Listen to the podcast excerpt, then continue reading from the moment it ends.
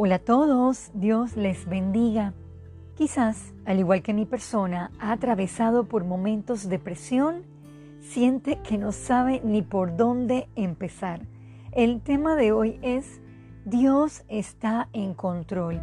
Veamos un pasaje que refleja claramente nuestras vidas. Acompáñenme a Mateo 14, versículo 27.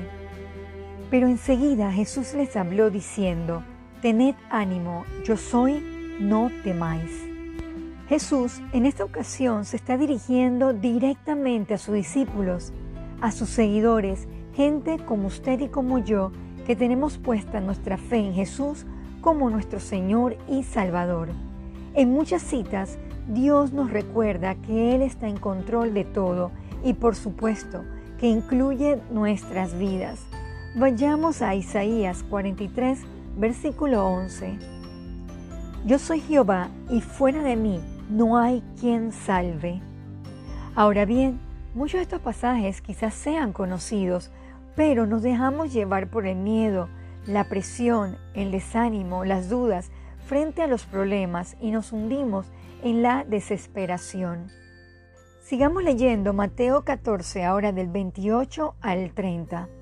Entonces le respondió Pedro y dijo, Señor, si eres tú, manda que yo vaya a ti sobre las aguas. Y él le dijo, ven. Y descendiendo Pedro de la barca, andaba sobre las aguas para ir a Jesús. Pero al ver el fuerte viento, tuvo miedo y comenzándose a hundirse, dio voces diciendo, Señor, sálvame.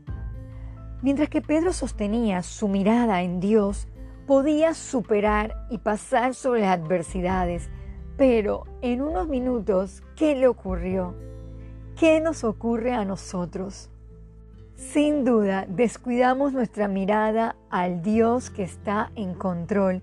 Nos estancamos en el problema, se derriba nuestra fe y nos empezamos a hundir espiritualmente, emocionalmente y físicamente.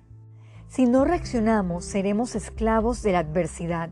Busquemos de Dios él es real y verdadero. Él estará allí para socorrernos. Para ir culminando, veamos el final de este pasaje.